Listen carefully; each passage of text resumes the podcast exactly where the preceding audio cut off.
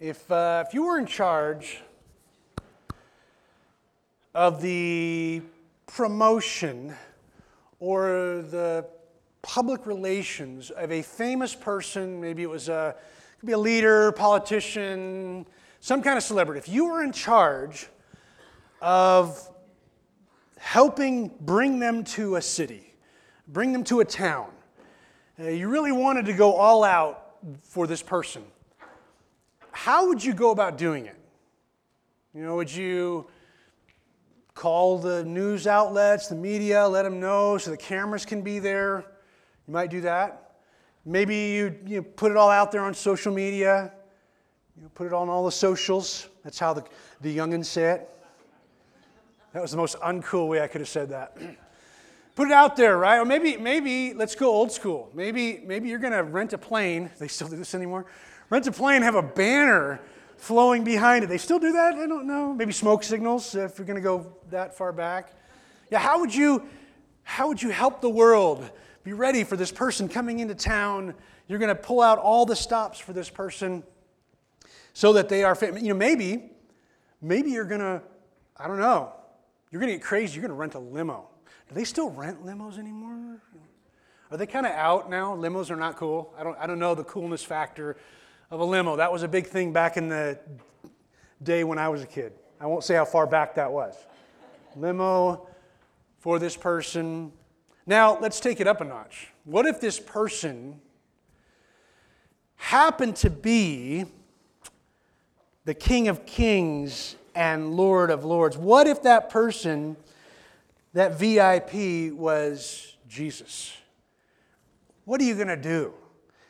Created the universe. How are you going to do justice to bringing the King of Kings into town, into the city? There's just no way we could do him justice, right? We're going to be talking about grand entrances today, but maybe what we read is not going to feel like a grand entrance. So if you have a Bible or a device, we've been going through slowly the book of Matthew, the Gospel of Matthew. So find Matthew chapter 21. That's where we're going to be today. And uh, we're going to look, look at grand entrances. And also, we're going to get a little house cleaning in the process and get a little bit more glimpses of what this kingdom that Jesus brought was all about. I'm Pastor Ben. I'm glad you are here with us today. If this is your first Sunday, welcome. Welcome. Uh, you're our guest. We're glad you're here. It could be online as we see you as well. We, uh, we know that we can worship Jesus digitally and physically. It's all, it's all right. But we gather like this, like Christ followers all over the globe, because we are one big dysfunctional family of faith. But why do we meet on Sundays? Because that was the day Jesus of Nazareth rose from the dead and changed human history forever. And that's why many of us are in this room right now, because of him. And so we gather to lift him up, to read the scriptures, and to, to have the Holy Spirit speak to us, change us, challenge us to what he might be calling us to do. And so today we're talking about, again, grand entrances and house cleaning. So would you pause with me for a word of prayer? And let's seek the Lord. Father, we come before you. We know that you're mighty and powerful, and you are in charge, and we're not. We're very thankful for that. Father, you love us more than we could possibly imagine, even though we're more sinful than we even want to realize.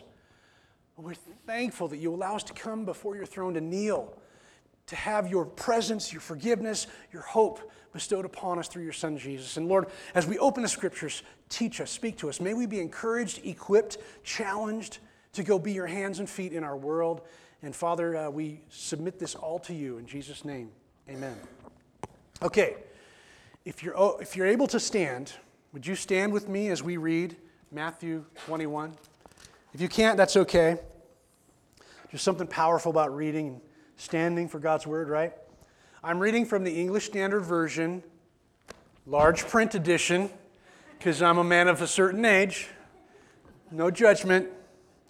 Matthew 21. Ready? Now, when they drew near to Jerusalem and came to Bethphage, to the Mount of Olives, then Jesus sent two disciples, saying to them, Go into the village in front of you, and immediately you will find a, a donkey tied and a colt with her. Untie them, bring them to me. If anyone says anything to you, you shall say, Mind your own business. That's not what it says. the Lord needs them, and he will send them at once. This took place to fulfill what was spoken by the prophet, saying, Say to the daughter of Zion, Behold, your king is coming to you, humble and mounted on a donkey, on a colt, the foal of a beast of burden. The disciples went and did as Jesus had directed them. They brought the donkey and the colt and put on them their cloaks, and he sat down on them. Most of the crowd spread their cloaks on the ground, and others cut branches from the trees and spread them out on the road. And the crowds that went before him and that followed him were shouting, Hosanna, the Son of David, blessed is he who comes in the name of the Lord. Hosanna in the highest. And when they had entered Jerusalem, the whole city was stirred up, saying, Who is this? And the crowd said, This is the prophet Jesus from Nazareth of Galilee. And Jesus entered the temple and drove out all who sold and bought in the temple. And he overturned their tables of money changers and, and the seats of those who sold pigeons. And he said to them, It is written, My house shall be called a house of prayer, but you make it a den of robbers. And the blind and the lame came to him in the temple, and he healed them. But when the chief priests and the scribes saw the wonderful things he did, and the children crying out in the temple, Hosanna to the Son of David, they were indignant. And they said to him, Do you hear what these are saying? And Jesus said to them, Have you never read, Out of the mouth of infants and nursing babies, you have prepared praise.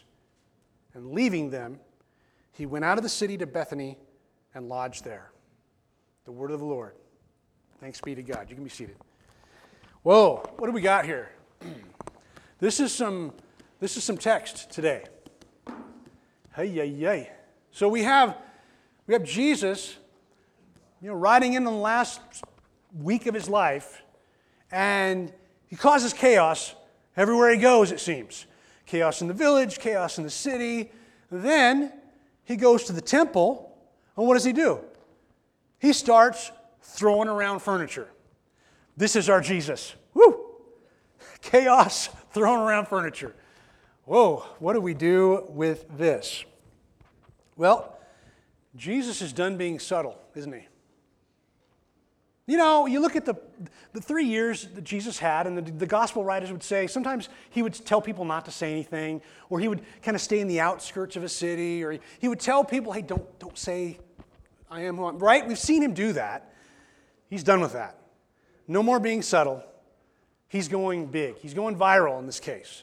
And uh, it's going to be a week that not only will his 12 remember, but it's a week we're still talking about all these years later. What a week it was. And they start out and they, they make a stop at Bethphage and the Mount of Olives, which is basically east of the city and the temple proper. I've not been to Jerusalem. Uh, has anybody here been to Jerusalem? You've seen it? Okay. You know, when we talk about it, I, I just would love to have memories of seeing Jerusalem, how these towns all worked together, how far they were apart. And there's some speculation. We don't know exactly where it all happened, but Bethphage, fun fact the name Bethphage means house of unripe figs. Now, if you know your text, something's coming that has to do with that. But I'm not just giving you a spoiler. That's next week. So we'll be here next week to hear about why that ties in. But the first thing we see Jesus doing in this text, right? He, he tells his disciples, We have a transportation issue. I need you to solve a transportation issue. And, uh, and I, I find this whole story quite odd in that couldn't Jesus have just said clearly, you know, go to Stanley's house on 3rd Street. He's got a donkey rental place. Just grab a donkey from there. Be great if you had a coal with it. You know what I mean? He, he, this, this scenario seems odd, right? Hey guys, find a donkey randomly with a baby donkey untie them, bring them back. And of course, somebody says something because, yeah, it looks like theft to me. They're taking, they're untying, you know, this, this could be the life savings of this person that had these donkeys. I don't know what's going on. I mean, Jesus didn't tell these guys, you know, he sent a couple of them into town, right? Didn't really give them details. Jesus sometimes does that. You know, he still does that for us sometimes. He doesn't always give us the details. Follow me, and that's all you need to know. So go get these donkeys, untie them. Of course, you know, theft, hello. And, uh, and, and apparently, this owner knows what's going on. Again, odd, odd story. The owner seems to have a clue, and uh, all they have to say is the Lord needs them, and He's like, take them. Wouldn't that be great if that worked for us? Like you go to a store, you know, you need a new car, you go to the dealership, man, you just grab the keys and start driving away. They're like, hey, hey, what's happening? The Lord has need of it. You think that would think that would work? No? Should, should be great though. I mean, think about it. But he, he must have known, okay? And the owner's cool with it. But, you know, I don't know if this was prearranged. Hard to tell. Or was this, and I'm going to contend, the second donkey miracle in the Bible? Anybody know the first one? Come on. It was donkey talking, right? Balaam, right? With that whole story. Anybody? Come on. Second donkey miracle. Could it be? It could be. Are you going to give that one to me? It could be second donkey miracle. Well, actually, ancient history would say that if you were somebody important back in the day, I'm guessing Roman soldier, maybe a, a politician, you could legally press an animal into service to help your transportation situation. That was actually legal. It's, actually, I looked this up. One commentator wrote this, and I'd never heard this before. I went through Bible college and seminary. Nobody ever said this was a thing back in the day, but apparently it was. It was called angaria. Not sangria, okay? Angria, different word. Apparently, you could press an animal into service. I, I would like to try that too. You'll go up to your favorite, I don't know, we have horses, sheep around. I, you know, find your. Anyway, I digress. Angari, that used to be a thing. This passage is very familiar to many of us. If we've been around church for a while, this is what we would call in the Christian calendar, anybody? Palm, Palm Sunday, yeah. Kind of that entrance into the city, and certainly the text tells us they're, they're waving. And all of this to, to modern Western ears like we have seem odd. But you, you need to understand everything that's happening here. In fact, there's even a callback to a prophet that just kind of floated in the text. For a Jewish person of the first century, all kinds of bells are going off with all this happening to Jesus. All the bells are going, all the bells are ringing right now. We just sometimes miss it. And there's a quote there, right? The prophet, the daughter of Zion. See, the people of, of, of, the Jewish people of the first century, they saw themselves as the daughter of Zion. They were a special people. So this whole thing happening, and there's this prophetic, you know, thing happening. People are going, oh, that's us. And then we have like this whole donkey issue, and they're like, whoa, this comes right from our prophets of old.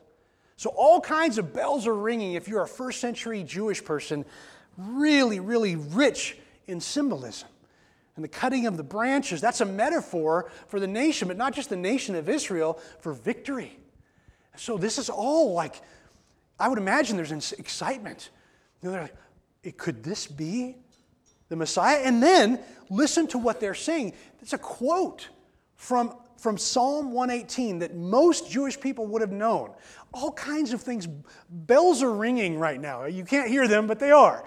And the people are like, this is something special. Could this be this Messiah age is starting? In, in Psalm 118, they quote that, very messianic. Son of David, Hosanna. Blessed is he who comes in the name of the Lord. These are all very messianic terms. So just pretend there are bells going off in your head right now. If you're first century and you're in this moment, all kinds of things are ringing. Very messianic.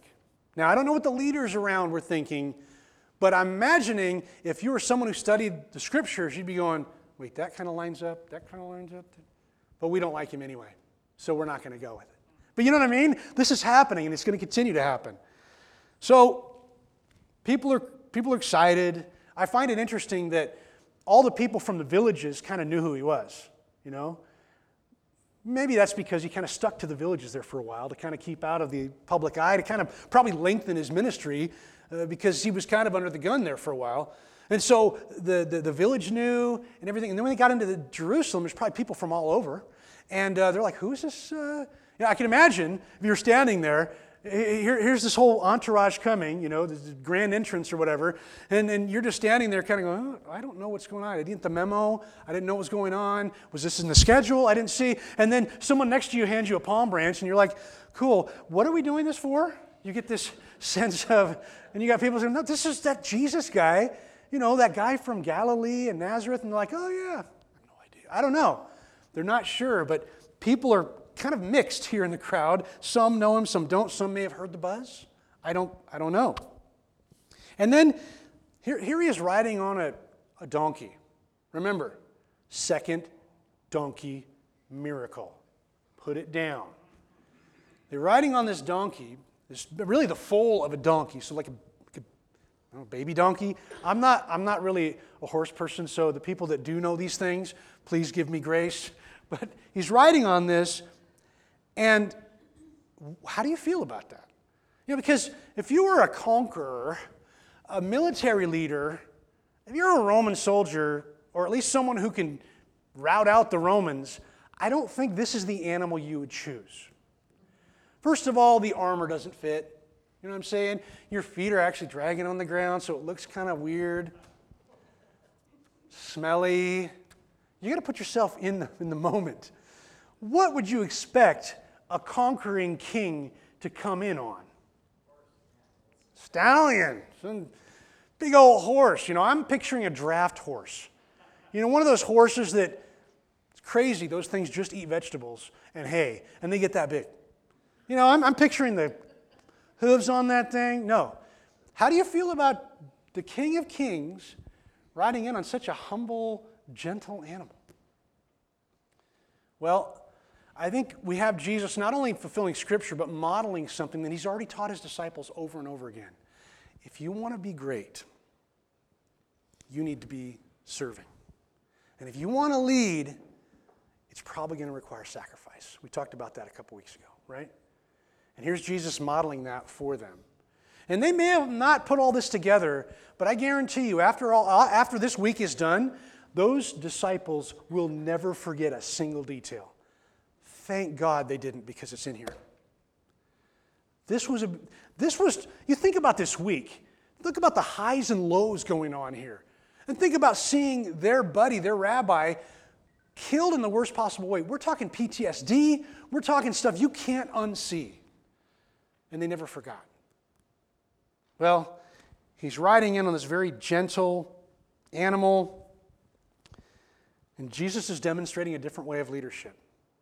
And as, as I'd already mentioned, you read this text, at least the first part, this entrance, there's all kinds of bells and whistles going off from anybody who's familiar with the Jewish people and the hopes of the Messiah. This is all screaming, this is Messiah age. So then, we get to the temple. We got to deal with this temple business, don't we? We got to deal with this, this Messiah throwing furniture. We need to, we need to address this, don't we? Is this the, uh, they say the elephant in the room or something? Or, I don't know if you've thought about this. Does it bother you? I don't know. When I was a kid, remember some of the first church buildings I was ever in, sometimes they would have this artwork, not helpful artwork, but you might have seen maybe one of the photos, or not a photo actually, that would be weird. No, it was a painting of like a rendering of Jesus. And maybe if, as I describe it, you might, this might ring a bell. He, he's sort of soft looking. He has a, a white bathrobe. He has a beauty pageant sash. He's got a well groomed and oiled beard. He's got the feathered hair back. And sometimes he's holding a lamb. This is the picture that sometimes I have to mess up in my head because that picture, maybe anybody familiar with that photo? Am I the only one? Okay. It's not what he looked like. Okay, anyway. So I get to this text and I, I find myself struggling to see Jesus throwing furniture. Am I the only one? This just seems, sometimes he's very gentle, but other times, in fact, There's another moment in the Gospels where he actually makes a weapon to do some of it. It's just, you know, if you want to keep going with this. So, does it bother you? Is it bothering you about this? Why is he so upset anyway? Right? Look, this is a big city, and the, the temple's there. So, if you're a Jewish person, I'm just playing this out. You're coming from a different part of the kingdom or a different country, right? I mean, anybody here traveled outside the United States where you had to use different currency? I mean, I know, I know now we use credit cards and stuff like that. I get that. But there was a time you had to actually go to an exchange thing. First time my wife Jackie and I were in England, we had to exchange our US dollars for the, the, the British pound. And they used to make these coins that were really heavy. The pound coin, I don't think they make them anymore. But so I get this. You're coming into town and you, you've got the, the wrong money. It doesn't have Julius Caesar, whatever. His, you know what I mean? It's not an area, so my money won't work here. So I get the, the, the practical need. Do you see the need? They would need somewhere. And maybe the temple was a central place. Practical. And then, uh, if you're there to worship, uh, sacrifice was still part of the, the, the Jewish worship, right? So you're not going to carry a bunch of extra animals with you. So you got to, it's convenient you go there to buy an animal. So I'll ask the question again. Seems practical. Why is he so angry?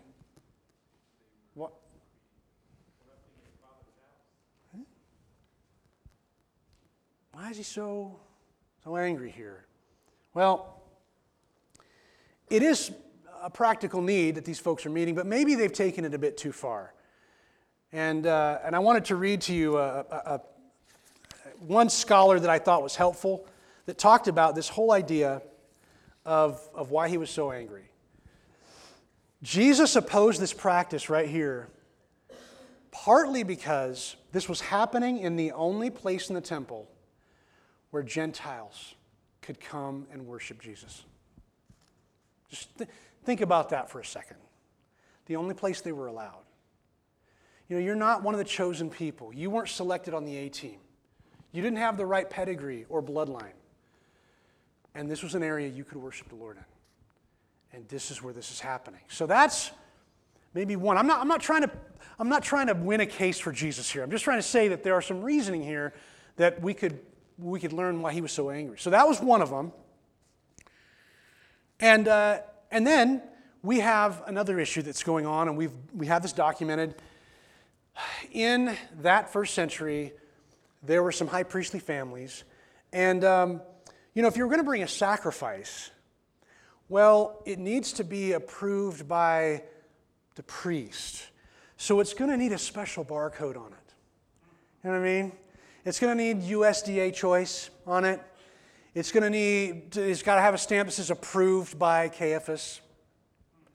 If that's not on there, I'm sorry, we can't, we, we can't verify the purity of the. You see what's happening here? Well, whose pockets are getting lined by you having to buy this special animal now? Whose pockets are getting lined? The priesthood.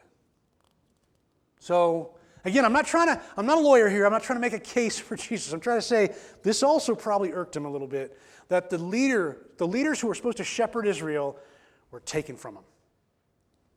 So that's an issue. Had to be special certified. And of course, you know, the, the people that did the inspections, well, they've, I mean, that takes work.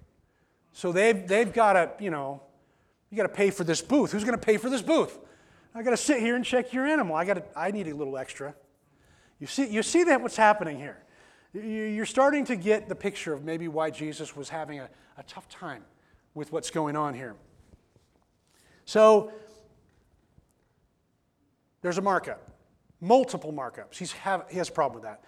And uh, there's something else too that, that when, when the festivals were happening, that was a good time to pay the temple tax. And um, well, if you're going to pay that, that's two days' wages or two denarius. Well, I don't have any denarius. You know, denarius was the coin with an image on it. Anybody remember what, what image was on there? Whoever was the current Caesar. And it said, like, the son of Augustus, you know, like the god. Okay. Already a problem because Jewish people should not have anything with the image on it and have anything near that with the temple. But, well, you gotta, you gotta, you gotta pay tax. So uh, we'll, we will change your money, but you need a special denarius, and so that's going to cost you a little bit more. Do you see? I'm, tr- I'm building this up. Do you see what might be causing some problems for the Lord? And um, there's one more thing. If you caught it in the text, the text mentions those who were selling pigeons. Now, some of your, your versions might say doves. Does dove sacrifice sound familiar to any of you? Was that the sacrifice of the rich? Poor. In fact, Jesus' parents offered a couple of those when he was a kid because they weren't economically up on the higher echelon. They were, that's, that was the sacrifice of the poor people. So, what is Jesus specifically now, to add one more thing to his frustration, what is he now angry about? Exploitation of the. That was not okay with him. So, again, I'm not, sometimes we read that and we think, well, that doesn't seem to line up, but are you okay with sometimes the gentleness and humility of Jesus, but also judgment? I just want to let that sit for a second because it can kind of bother our modern sens- sensitivities. And by the way, this was the second time Jesus has done this. You know, maybe we'll just call the first one a warning, a shot across the bow. Is that how you say that? You sailing people? First one was a warning. Second one was judgment. All right, just let that sit. I don't know. I'm going to I'm going to keep going. I don't know if that is bothering you. But it's a statement to the Jewish leadership. Remember, Jesus isn't pulling punches anymore. He's, he, he's not going to be subtle anymore. He knows his time is short. He wants to make sure it's very crystal clear the kind of kingdom that he's bringing, not a kingdom that's going to be like the, the kingdoms of the world or the empires of the world. It's going to be a kingdom based on servanthood. And if you want to be great, you've got to serve. This is the new kingdom, a new way to be human. Makes me wonder, with this whole turning tables over business, if some of us in this room have some furniture that needs to be tossed around a little bit. Maybe some of us eh, need to have some things rearranged in our life. Maybe Jesus needs to overturn some tables and chairs in our lives. I know that seems like a weird metaphor, but just hang with me. Are there some stuff we've gotten comfortable with? Maybe some habits and hang ups that maybe we've gotten way too comfortable with.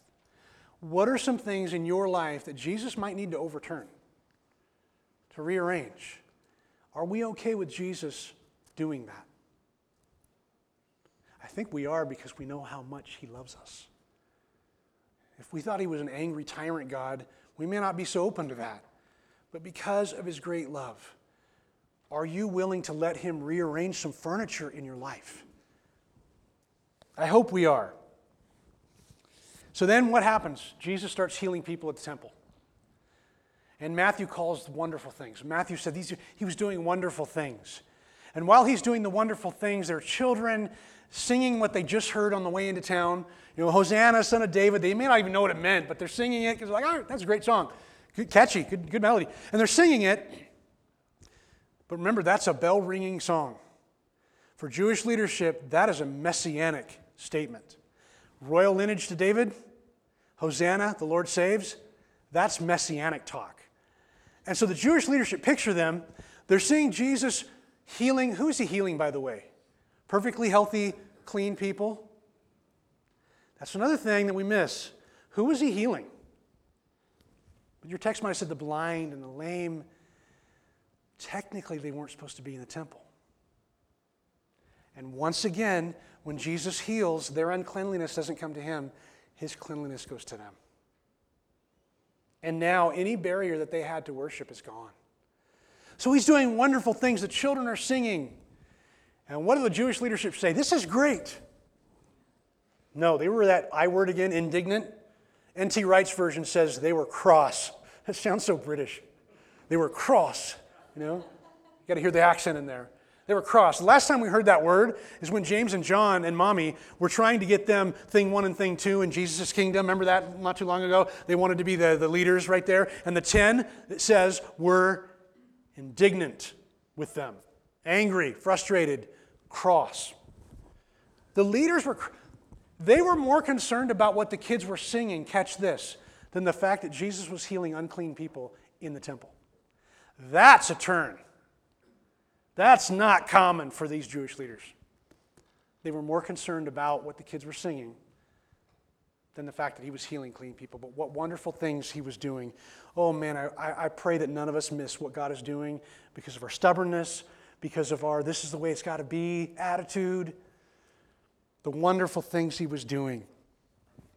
Jesus was done being subtle, and he leaves. Mic drop. He heads back to his friends in Bethany. Anybody nerd moment? Who do you who do, who do we think he stayed with? Friends in Bethany. Come on, famous guy starts with an L. Lazarus, kind of important figure, raised him from the dead, dead four days. Remember that story? Anyway, Lazarus, Mary, Martha. He needed to go hang out with some friends. He's got a big week ahead of him, and today was a big day.